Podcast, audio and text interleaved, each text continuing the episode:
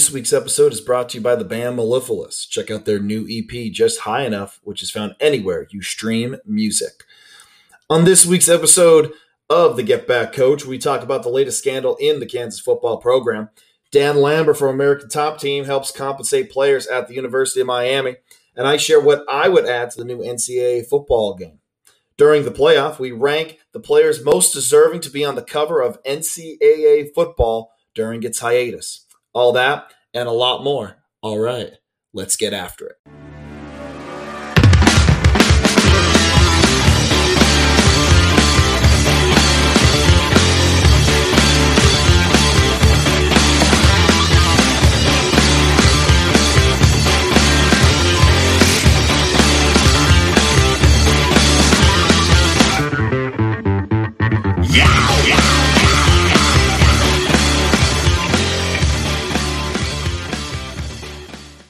Welcome to the Get Back Coach, presented by Brandon Sports. I am your host, Jake Myers.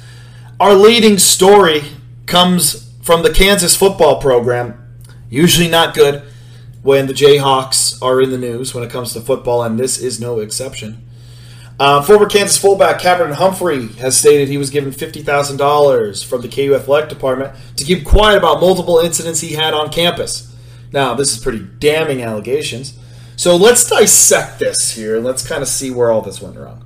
So first, uh, Caperton transfers to Kansas from Eastern Kentucky, uh, earns a scholarship, and was selected to a leadership committee um, during the Les Miles hire. That shows that there is some merit to this kid's name. That um, you know, people, either the coaching staff or his peers, it does not specify, trust him in a way that he would be on this leadership committee. There has to be some kind of merit to his name. So in February 2019, he discovers his lug nuts were loose on the wheels of his car. He thought that's strange, especially that the the day prior he got into an altercation with a few guys at, at a, a workout. So he knew that hey, like uh, this cannot be a coincidence. So there was a confrontation again with those individuals and he said, "Okay, I got to go to someone about this. Like th- this is getting ridiculous." So he goes to David Reed, a senior associate athletic director who works with compliance and student services, and tells him that, "Hey, I'm having these problems with these guys on the team. Um, my lug nuts on my car after it all, like the day after." Um, an altercation. The the lug nuts on my car were loosened. Like that was that was that was a dangerous situation.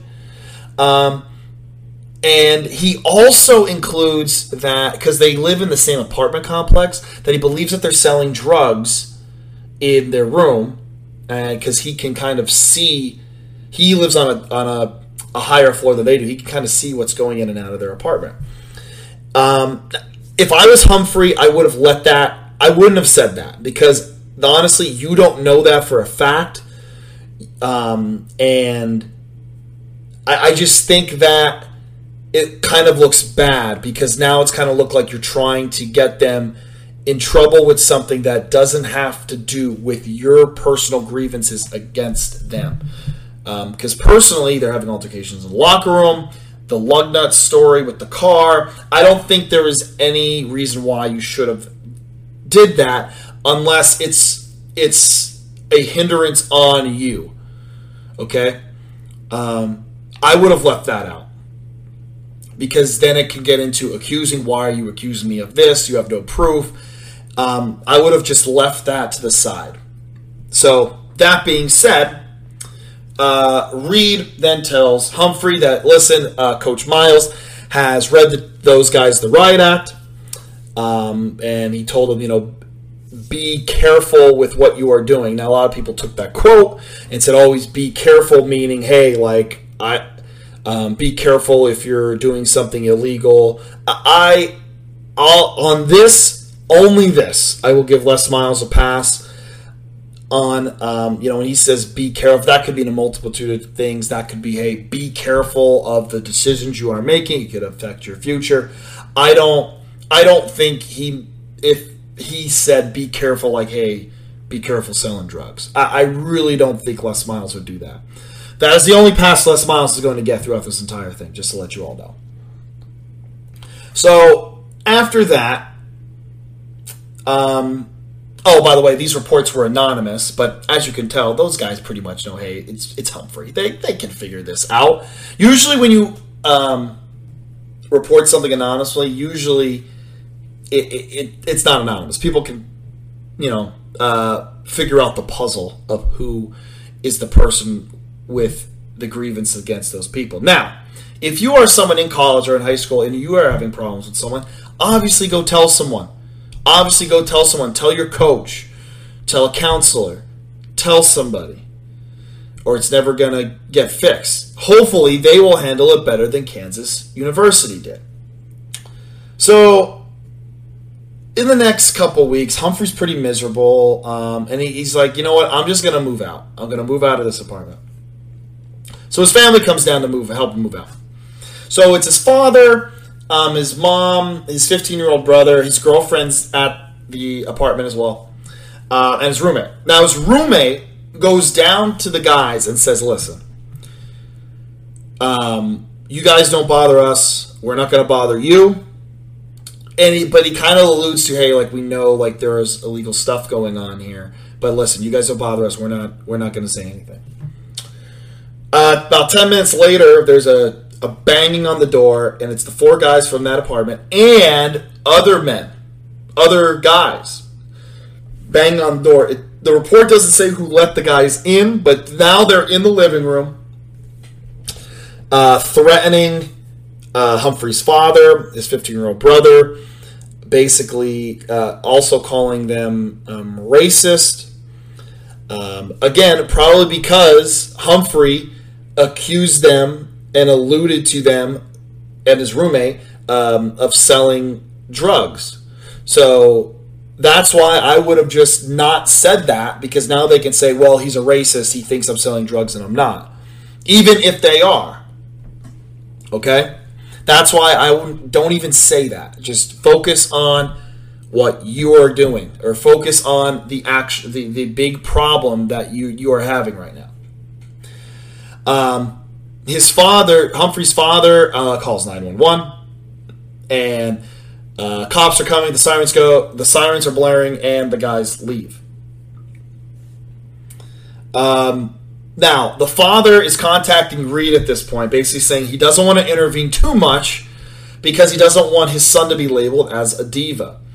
Again, this right here is something that the father at least has some sort of conscience to say, I don't want my son to be labeled as a diva. I don't want to cause any problems, but this is getting out of control. The family wanted to meet with Les Miles, and Les declined. Les Miles then wanted to have a meeting with uh, Caperton Humphrey and the four other teammates that he's having problems with. He has that meeting and he asks both parties to apologize. None of the, neither of them do that. I mean, if I'm Caperton Humphrey, I'm not apologizing to those guys. And if I'm those guys, and if even again, this is an ongoing investigation, so I don't want to say if anyone's guilty or not guilty. But if these guys, okay, truly, truly did not loosen his lug nuts, if they truly were not selling drugs underneath, they're not going to apologize to Caperton Humphrey because he accused them of these things. Okay, so they're not going to apologize. And if they do apologize, and they did do those things, if they apologize, they're admitting guilt, which again, they are not going to do. So, Miles says that well, why don't you guys settle it on the field, one on one contact drills? And that right there is one of the most out of touch things I've heard in a while. I mean, listen, and I was a Les Miles defender when he got kicked out of LSU. Now it's starting to look like he was pushed out for um, um, sexual misconduct allegations. That was kind of the real. That's kind of looking like that may have been a reason why he was pushed out. Okay, so but I've defended Les for a little bit until probably until earlier this year when all of the sexual misconduct stuff came out, and now this. But you, if you're gonna put two guys against each other in contact drills, and you want to do that, okay, and listen, I've seen that done before. I have.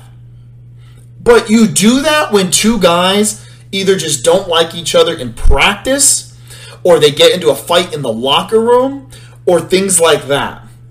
This is a home like basically they invaded this guy's living room and they possibly loosened his lug nuts so he get into an accident. We are beyond that. We're beyond it. So for him to say, "Hey, let's settle this," uh, you know, on the field, is is so out of touch. It's it's crazy to me. So Humphries leaves the meeting, and he's basically like, "Screw this! I'm not staying here." Miles, Les Coach Miles doesn't want to talk to my family. His resolution is for us to go head to head in in drills on the field like that's going to do anything. Like no. So I, I so at that point there Humphrey is very I'm done here. Like it's over. So he contacts Reed again. He basically says, I'm done. Like, this is ridiculous. No one in Kansas is helping me. These guys are still on the team. Um, the big thing here is that not only that, but those guys allegedly had lots of playing time under Miles in his defense.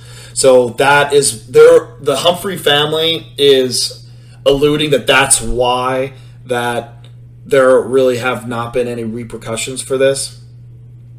Um, and then Reed reaches back out and gives this resolution of what they think should happen. Because Caperton wants to leave anyway. And he says, well, if you leave Kansas, still take Kansas classes online when he goes back home, and your family, if they agree not to post anything on social media about what had happened or air the agree, uh, their grievances, that they'll pay for the tuition and keep his monthly stipend from spring 2019 through when he graduates a year later in May.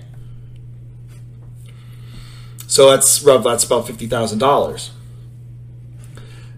So they're basically paying him to be quiet because they mismanaged mismanaged this entire situation.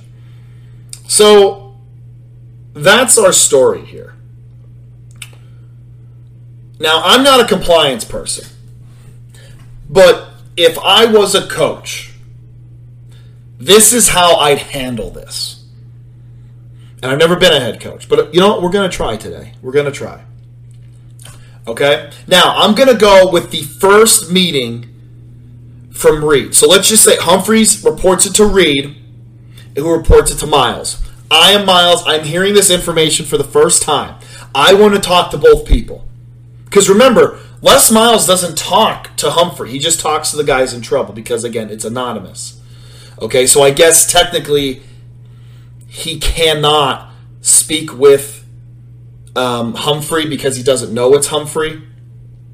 Um, but still, let's just say he knows it's Humphrey. Okay, this is what I would do. First, you got to meet with both parties separate.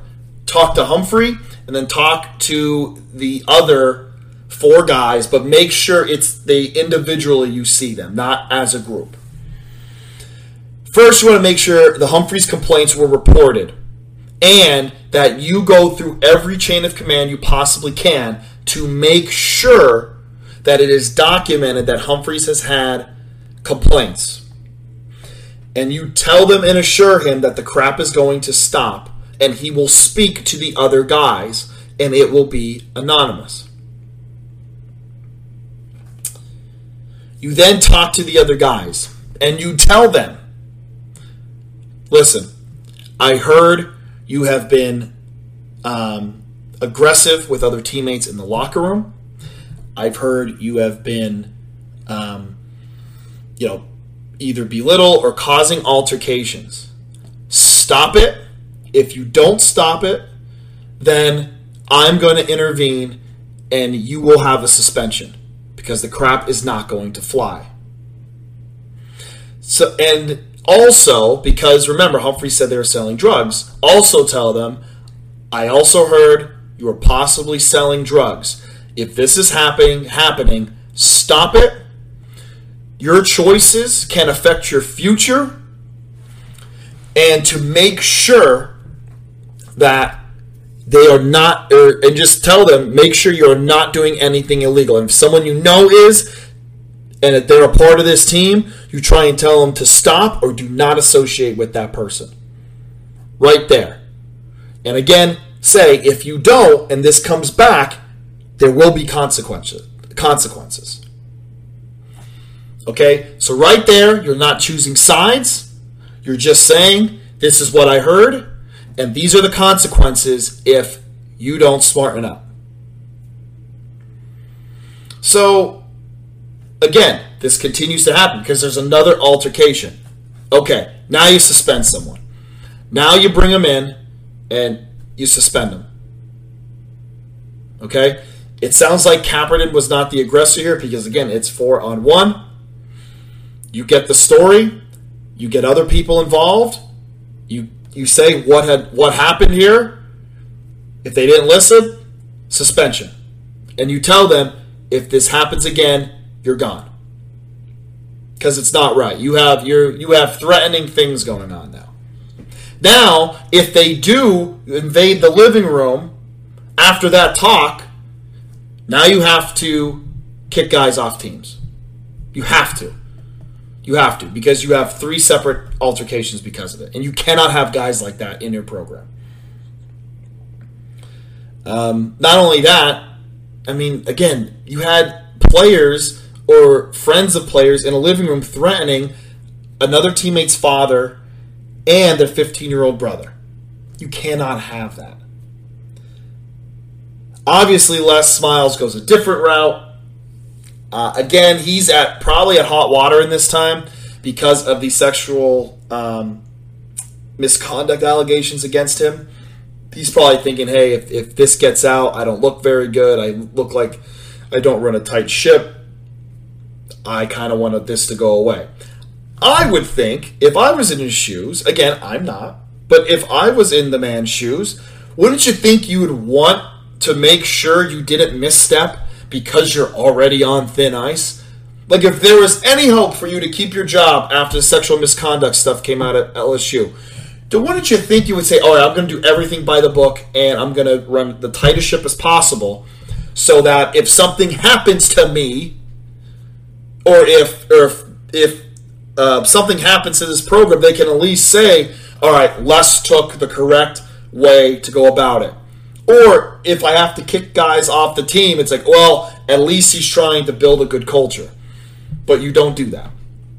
He did not. And he was later fired anyway for the LSU sexual misconduct stuff. Okay, so lastly, these four guys apparently received a lot of playing time from Les Miles on the defensive side of the ball. And according to the Humphrey family, that was a driving factor of why Miles Miles was trying to brush this under the rug. Here's here's here's my take on this. You are Kansas football. It there are no expectations. Zero expectations. If you're keeping a couple guys that quite frankly are assholes, why are you keeping them? It doesn't matter. It, like you're not winning more than five games anyway. At least win some games with the right people. Because if you're afraid to kick off a couple guys who mess with a dude's car, has had several altercations with a guy, busted in his apartment and threatened his family, if you are protecting those guys because you want you think that's going to get you a couple more wins, you're screwing yourself in the long run. Like, because you're bad apples. And listen, every pro, most programs have bad apples. They do. But if you get rid of them early, you build a good culture, you might lose for a little bit, but at least you have something to build on. You at least have something, hey, this is how things are done here. And then if you have a bad apple after your leaders are good guys or good leaders, if you have a couple bad apples, those good leaders will be able to at least control the bad ones. But if your leaders are the bad guys, it doesn't do you any good. Listen, I'd rather win three or four games with the guys I want and the guys that I know are good guys that are going to try and build a program than win five or maybe six. If I would rather the three or four win season over going bowling for the first time in six years with with selfish I'm going to say it assholes on my team. I'm not I'm not doing it. Because yeah, you might go to a bowl game, but guess what? Your culture is still terrible. It's still shot. So anyway, LSU has totally mismanaged this. Or sorry, not LSU. Um, Kansas football has completely mismanaged this, and uh, I don't know. I don't know. This program is deader than dead right now. They got Les Miles, which they thought, hey, might they may turn something around and that was a bust just because all this crap just came out. And the other thing is, how didn't we hear about this sooner? Like, how didn't we hear about this sooner? So, anyway, I don't know because again, it's it's an investigation going on. I don't know um, between Caperton and those Caperton Humphrey and those guys who is um, to blame. There are two sides to every story. Um, from what I read, it looks like um, the four guys who lived below Caperton Humphrey were the aggressors here. Um, it looks like, you know, if everything seems to be true, um, they did not comment on the matter. Uh, the Kansas City Star uh, was the art, one of the articles that I read. They declined. Um, the the four gentlemen declined uh, any comment on it. So who knows? Um, but anyway, uh, Kansas football, not in a great place and probably isn't going to be for a while. Okay, next. The NIL policy has uh, came to fruition here, and let the games begin because uh, the Florida Martial Arts Gym uh, American Top Team Dan Lambert. Uh, that's this is one of the uh, pre- pristine MMA uh, gyms in the country. Uh, they are setting things up for, to give all scholarship players for Miami University five hundred dollars a month uh, to advertise his gym. So every scholarship player has the opportunity to win, or sorry, to earn five hundred dollars a month at Miami, and all they have to do is represent his gym and advertise for it. Um, we are going to see this a lot in the college football world. Um, Dan Lambert, um, it's through this new company. Uh, it's called Bring Back the U. He's trying to work with other local businesses to get the Miami University Hurricanes, or that he wants them to be paid, and he wants basically to use this NIL policy to get the U back on the map. And he has been working with uh, Miami compliance people um, and making sure he's doing he's not doing anything that's illegal. Um, you know, he said, "Listen, I'm going to do whatever I can that is legal."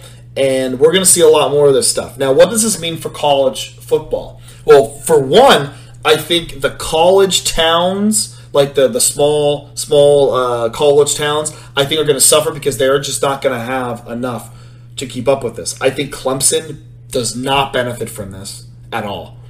Uh, listen, South Carolina, yes, Clemson right now is, is the more dominant um, program, but South Carolina is in Columbia. Columbia is going to have a, probably a lot more to offer uh, money wise than the town of Clemson, South Carolina. Um, Penn State, West Virginia, Michigan, Nebraska, all of them, same boat. Uh, Nebraska has Lincoln, but still, it's Nebraska. Um, not a whole lot of money flowing in and out unless, I mean, uh, unless you're advertising farms. Um, those small towns are might get hit with this that because they're not going to have enough money to pay play or compensate the players and the players are going to go to other places. Um, who does benefit from this? Um, miami usc uh, probably ucla too just because they're in la as well. Uh, i think ohio state stays the same. They'll probably benefit more. Um, you know, Columbus is a decent sized city, but those teams are going. They're those teams are going to benefit. Um, Alabama will probably be the same as well. I mean, because just because it's Alabama, um, I think Auburn is probably one of those that probably not so much, but uh, Texas, I think it's big for Texas too. I think Texas with Austin being uh, Austin being the their city, uh, along with their brand, I think they'll be fine as well. So again, I think the college towns are in trouble. The West Virginias, Michigan, Penn State, uh, Clemson is in that. Um, it's it going to be interesting to see how everyone keeps up with each other uh, playing. Um, you know, just just playing the game, and it's going to be interesting to see how it all transfolds. Um, speaking of the NIL policy, uh, before we get into our segment, the playoff today, um, with this new NIL policy, EA Sports released a statement that they plan on releasing NCAA college football and they are open to playing said players. This is wonderful news when this when NCAA football comes out, if it is like it, it was in the past, uh, you might not get a podcast from me for a month. Just gonna let you know. I'm just gonna let you know that you might not get a podcast from me for a month because I will uh, be starting off at some lower Division One school as a D coordinator and working my way up until I'm a national championship with somebody, probably Penn State. Um, Anyway, so right now I have what I would do to the new NCAA football game to make it better than it was before. Okay? So, to start, I want the old EA Sports intros back with fans and cheerleaders and the mascots. Okay? I want EA Sports in the game. I want it with the fans yelling it, cheerleaders, uh, you know, players, coaches, it doesn't matter. I want those intros specifically to every big time college uh, in the in the NCAA for college football. I want it. I want those old intros back. Okay, that's the first thing. All right, what else do we need to incorporate? Need to incorporate a playoff. Um, currently, let's just say it's the 14 playoff.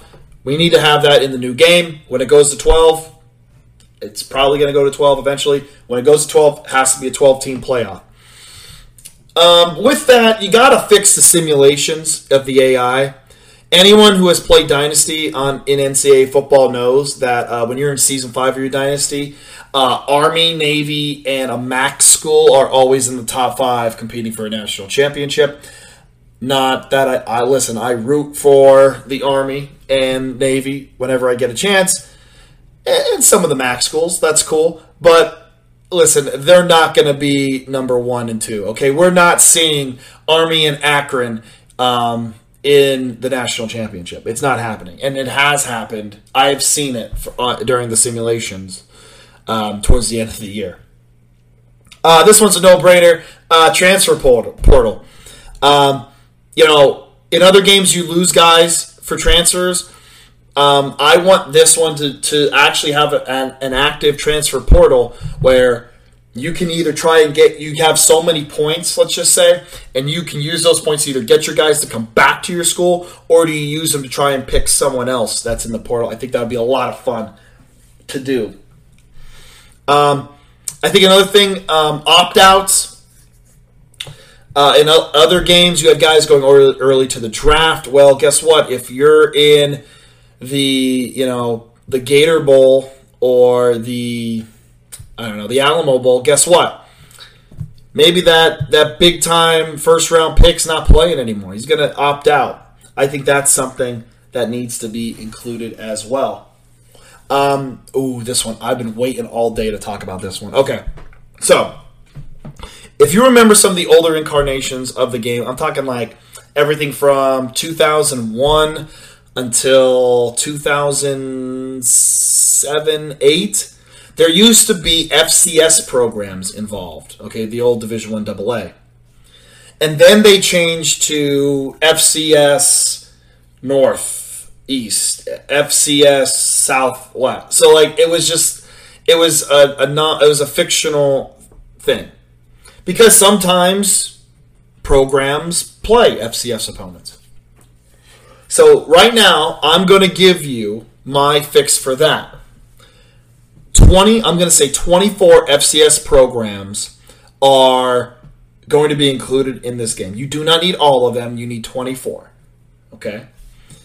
And because these 24, so if you can ske- you can schedule um, you know, uh, a team at the beginning of the year or how the SEC does it right before rivalry week, which is uh, another topic for another day.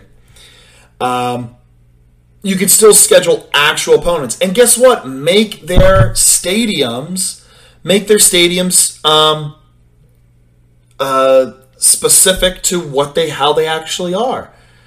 North Dakota State, State and the the Fargo Dome. Okay, do that. That'd be cool. You know, Eastern Washington and the Red Turf.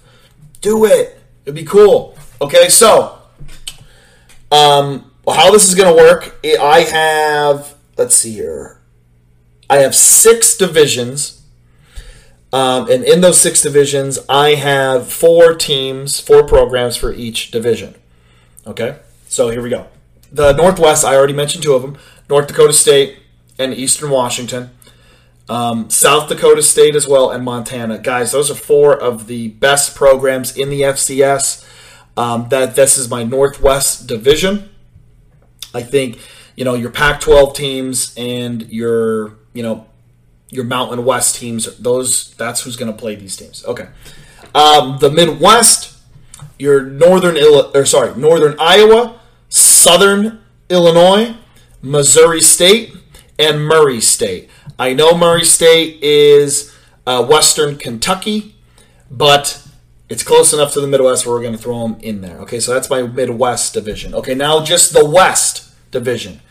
Uh, Sam Houston State, Weber State, which is in Utah, Cal Poly, and UC Davis. So you got two can uh, two California schools, a Utah school, and a Texas school. Perfect for the West Division.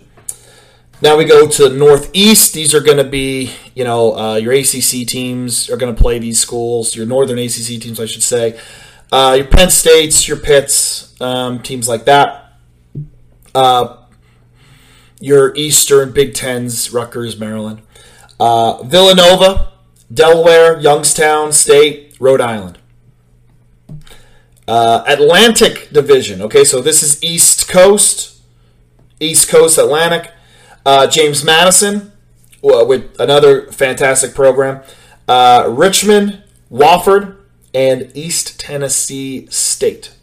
Lastly, the Southeast. Uh, this is pretty much, uh, you know, what the uh, these are probably these are pretty much the four biggest teams that the SEC usually plays right before rivalry week. Uh, Samford, the Citadel, Jacksonville State, Austin Peay I think those right there, perfect for your SEC teams. and possibly and more Southern ACC teams as well. Okay, and guys, listen, you can play as these schools as well. So again, I mentioned before about how I like to go from a smaller school. What if I was a smaller defensive coordinator at, let's just say, uh, Samford, and I move my way up through the ranks there? And I think that's the one of the coolest things of NCAA football is that you can start yourself off at a smaller program, and then you can use that coach's carousel and just keep moving up the ranks. Um, also, you got to bring all the traditions home. I do not care how small the school is. Um, I want all of the, the specific chants, the mascots. I want specific signs in the crowd. I want different colored clothes, clothing of different style of clothes of what they would wear. I want to go down when in the South, the women should be wearing dresses and the men should be wearing the the, the nice suits. Um, I want to see every single rivalry trophy in the FBS. We all know about Paul Bunyan's axe, the golden hat, the little brown jug, the Iron Bowl trophy, but what about the milk can from Boise State and Fresno State? I want the Bronze Stalk from Ball State and Northern Illinois. Okay, I want every single rivalry trophy in this game. If you create a team, you should be able to upgrade your stadium if you can. Now, granted, if you're Ohio State or LSU or Penn State, Michigan, you're not going to be able to, you know, keep adding on. But if you're Akron, if you're Northern Illinois, if you're a made up team, let's say you're a created team, you should be able to add on to the stadium. Okay, or at least just for the created team. All right? Because guess what? If I'm playing as Toledo and I win three national championships, my stadium should hold more than 30,000 people. Okay, we should be able to add on there. Um, this is an I. This next one. This is an idea I had. Um, in case they could not play pay players, and that is to start with uh, all-time rosters. Okay, so one, I think all-time rosters should 100% be a thing. Give me all the classic ones, national championship teams, uh, teams with, um, I'm saying like national championship teams, and also have all-time rosters. So like you can have Bo Jackson and Cam Newton in the same backfield, like something like that. I think that would be really cool. Now, my idea originally, uh, before the NIL policy, was that if you couldn't pay players, you but you can pay guys who are already in the NFL. So what you do is you create an all-time team for your starting the starting roster you get in the game. Okay, and the better the guy was, the higher class they are. So let's let's just say Oklahoma State. All right, you're going to start a dynasty with Oklahoma State, or you're going to, you know, even exhibition, fine. Your senior will be Barry Sanders at running back. Your freshman could be, um, well, I mean, hell, Chuba Hubbard's already in the NFL as a rookie, so there's your freshman, Chuba Hubbard. Mason Rudolph, probably put him maybe a sophomore. Okay, so the better the guy is, the higher class he is. So if you're in dynasty mode, guess what? You're only going to have one year of Barry Sanders. Okay, but then you have Chuba Hubbard up next. Okay, something like that. I think it would be a really good thing if you could not pay players. You can. So since we can, still want all-time rosters, still want classic rosters as well. Along with, I was a fan of the ESPN Classic where they where you got to relive some of the classic games um, in NCAA football history. Like there's one for the the band is out on the field game where um, you know uh, Stanford takes one or sorry Cal takes one back to the house at the end of the game, and it's what if Cal makes the stop anyway? Like what if they like what if the play never happens? because they make the stop. You know, something like um, you know something like that. Like what if it was a defensive stand in the game? or you know, uh, 86. What if Miami threw a touchdown to beat Penn State at the end? And you have to like control those guys and, and win games like that. And then once you do that, then you unlock both the teams that are involved in that game. I think that would be really cool to do as well. Um, all right, my last feature for this game. This is a big one. And I think this, I don't think illegally can happen even though I want it to. so here's my idea I want different broadcast teams based on the coverage. So if you're big noon kickoff, guess what? You get Joel and Gus. Prime time, Kirk and Chris Fowler. Uh, ESPN with Blackledge and McDonough. ESPN on, or sorry, SEC on CBS with Nessler and Danielson. Okay, I want if you are, let's just say, if you're the game of the week, I want game day outside of the stadium or at a part of the college that you, day usually sets up at for Corso to put the helmet on before your game starts. I know they used to do it, but like that was when Corso was in the booth. I want it like how it actually looks in real life. I want real life locations for a college game day in NCAA football. Um, I mean, listen, if you're going to go all in on a game, go all in on a game and do these little details because college football fans like me will go crazy for it. And I don't want, if NCAA football does come back, I don't want it to be become like Madden, where it's just stale, there are no new features, and it's just updated rosters every single year. I don't want that to happen. I want NCAA, I want every year, I want them to make something different. I want them to fine tune the details that much every single year. Okay, whether it be pat the pageantry, the playbooks, something. I want something new every single year. Okay, and I'm telling you that broadcast idea I think would be absolutely perfect. Because again, I don't want this. I don't want NCAA football to end up like Madden or pretty much anything else EA Sports has touched because NCAA football was like the one thing that they did so well, and I think that's what got a lot of people to play that over Madden. But all right, that now will lead us into our playoff segment for the day.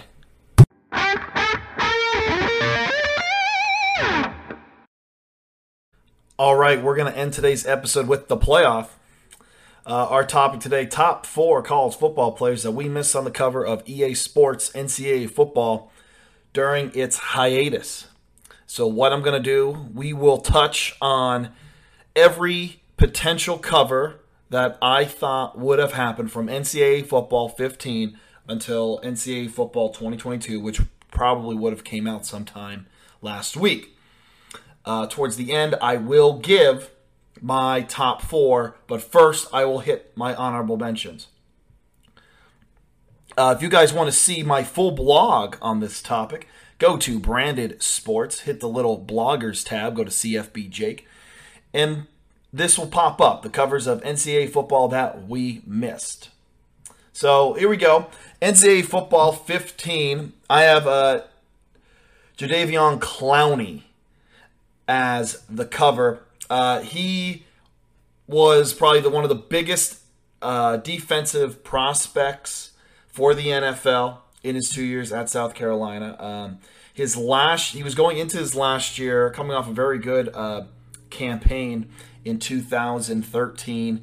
He had that big hit in the Outback Bowl that's still being played today on uh, Michigan running back Vincent Smith, which also led to South, South Carolina's comeback in that game. Huge name huge figure, um, was one of the most dominant defensive players in NCAA um, from the 2010s. Uh, next, NCAA 16, I have Marcus Mariota.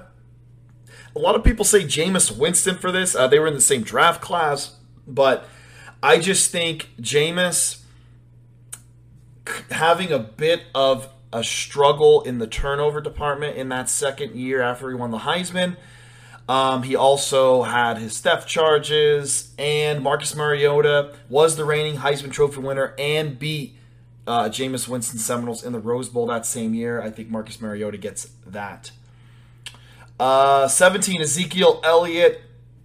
Derrick Henry may have won the Heisman, but I mean, Ezekiel Elliott, he just had that flash at Ohio State. Um, he was looked at as more of the pro back. Um, you know, I thought that Ezekiel Elliott would have been the perfect cover. Uh, plus, Derrick Henry being at Alabama, they already had Mark Ingram on the cover a few years before, so they probably wanted to mix it up a little bit with Ohio State. Um, NCAA 18, Christian McCaffrey.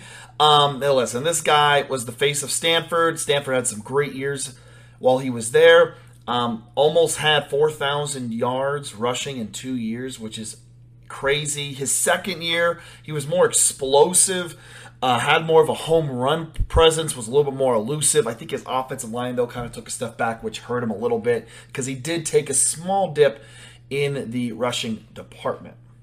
Okay, now I'm going to give you guys my top four, which have happened in the, which would have been the last four NCAA um, incarnations here. Uh, so my number four, we're going to skip ahead to NCAA football 20 with Kyler Murray. Listen, this guy was an absolute wizard. He was at Oklahoma. People thought, okay, Baker's gone. May you know this Murray guy's a little smaller. He is very good, but you know he can't be, you know he can't be that great, right? Wrong. He was amazing. Uh, you know, I, I was in attendance. He beat West Virginia. It was a, an all time shootout between him and uh, Will Grier. I want to say it was like 63 to like 55 or something like that. Like it was a it was a crazy game. Um, listen, led to Oklahoma to the college football playoff, losing in a shootout to Alabama, but made it closer than a lot of people thought it was going to be. All right, that was my number four. Number three, um, this guy, I don't think there's another player on this list that meant more to their football program than this guy, and that's Lamar Jackson.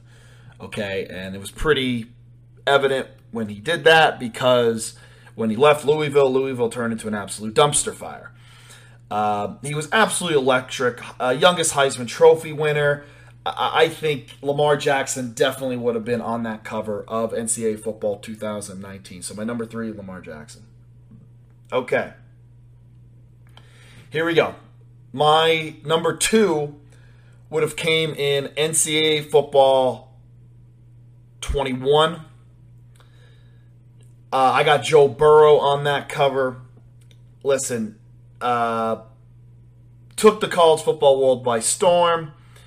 Uh, won the SEC, uh, defeated Alabama, defeated Oklahoma, defeated Clemson. I mean, they every guy that they put his way or team that came his way, they defeated. Now, he had a great supporting cast, but uh, they were the darlings of NCAA that year. They, they were. They, again, it, it was Clemson, Alabama, Oklahoma was always in there, um, and they they went in there and defeated them. They climbed that mountain, and he was like the he was the face of that program. You know, Coach O is as well, but if you're going to put a player on it, it would have been Joe Burrow. All right, lastly, uh, my number one no brainer cover for an NCAA football game uh, would have been the one that would have came out this year, and that would have been Trevor Lawrence. No doubt. I mean, this guy was consistent as consistent can be and at the highest level he possibly could. Other guys on this list only had one, maybe two Trevor Lawrence years on the resume. This guy did it three times, or he just put stupid numbers up. Um, he was, I mean, and he's one of the faces of college football. I mean, yeah, we talked about Joe Burrow but the other face of college football was Trevor Lawrence. So I, I think it's a no brainer that he would have 100% would have been on the cover of NCAA football if if given that opportunity. I think that was the one guy I think we really missed out on on that cover. So Where'd you guys think I was wrong? Who would you have put on a cover? And make sure you guys go on Twitter and vote of who you think would have definitely been on the cover of NCAA football. Okay? Until next time, guys, it was a lot of fun. See you guys next week. Adios.